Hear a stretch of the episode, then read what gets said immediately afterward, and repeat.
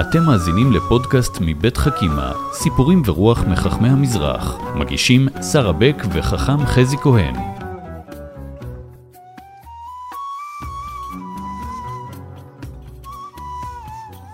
שלום חכם חזי. אהלן, שרה. בוא נדבר קצת על uh, צחוק והומור.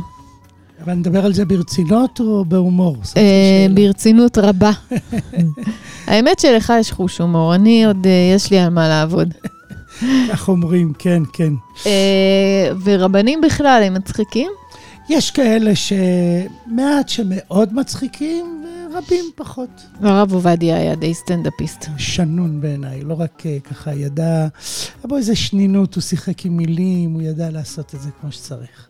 רב טוב, הוא צריך גם להצחיק קצת את הקהל, ואז לומר הרבה דברים רציניים. או כמו שאמר על זה מניטור, רב שאין לו חוש הומור, הוא לא רב רציני. נכון. מניטו, הרב יהודה ליאון אשכנזי, שהוא הוגה דעות מאוד מיוחד, שעכשיו הרבה ספרים שלו יוצאים, עסק הרבה בהומור, והיה עם חוש הומור באמת גדול, והמשפט הזה הוא גאוני. רב שאין לו חוש הומור הוא לא רב רציני. למה זה גאוני בעיניך? משום שבמובן הכי בסיסי, רצינות זה הניגוד לחוש הומור. נכון. והיכולת לקשור אותם במשפט אחד, ולומר שבשביל לעשות משהו ברצינות, צריך גם חוש הומור. צריך שהדברים יהיו רכים יותר, מחויכים יותר, כדי שזה יתפוס את הלבבות, כדי שזה יגיע אל השומעים, כדי שיתיישב על ליבם של השומעים.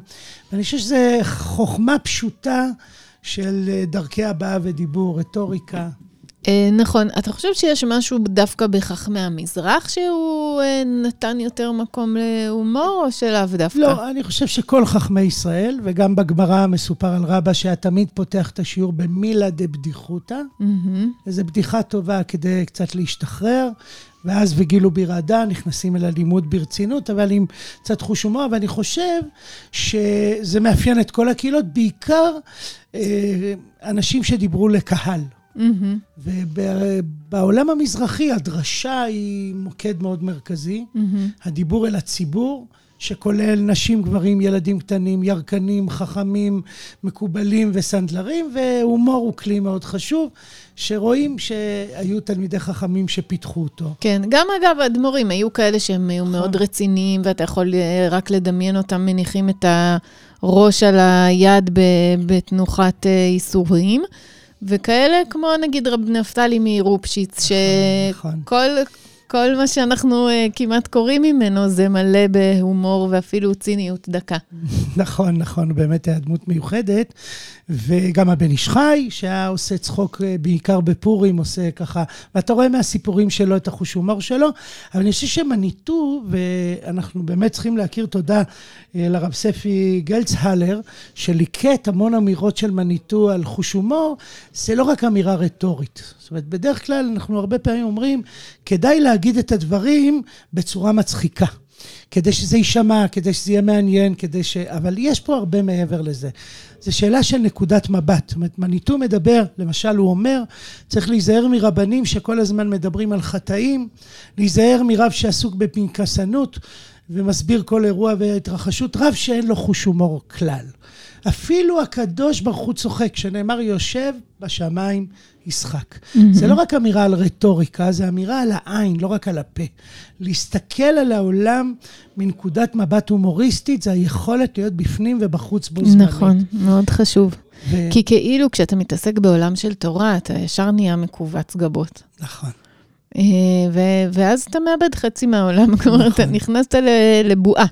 אתה צריך להסתכל מבפנים, אבל גם לדעת להסתכל מבחוץ. נכון, אני חושב שמשורר תהילים שאמר, לולא תורתך שעשועי, אז עבדתי בעודני. יש שעשוע בעולם, והוא לא צריך להיות רק מחוץ לעולם הרציני שלנו, צריך להיות בתוך העולם הרציני שלנו, ומניטו אפילו אומר, יש לו אמירה בעיניי יפהפייה, הוא אומר, ההומור היהודי הוא מה שאפשר ליהודים לחצות את ההיסטוריה. Mm-hmm. איזה ניסוח מקסים. מקסים באמת, אנחנו, מקסים. היו רגעים קשים, היה סבל, היו מכות קשות, אבל בלי חוש הומור המצב שלנו היה הרבה יותר גרוע, והחוש הומור היהודי הוא חוש של בריאות.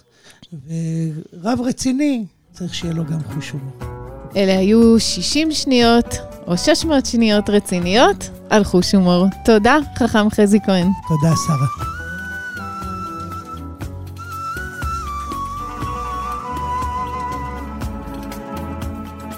האזנתם לחכימה, סיפורים ורוח מחכמי המזרח.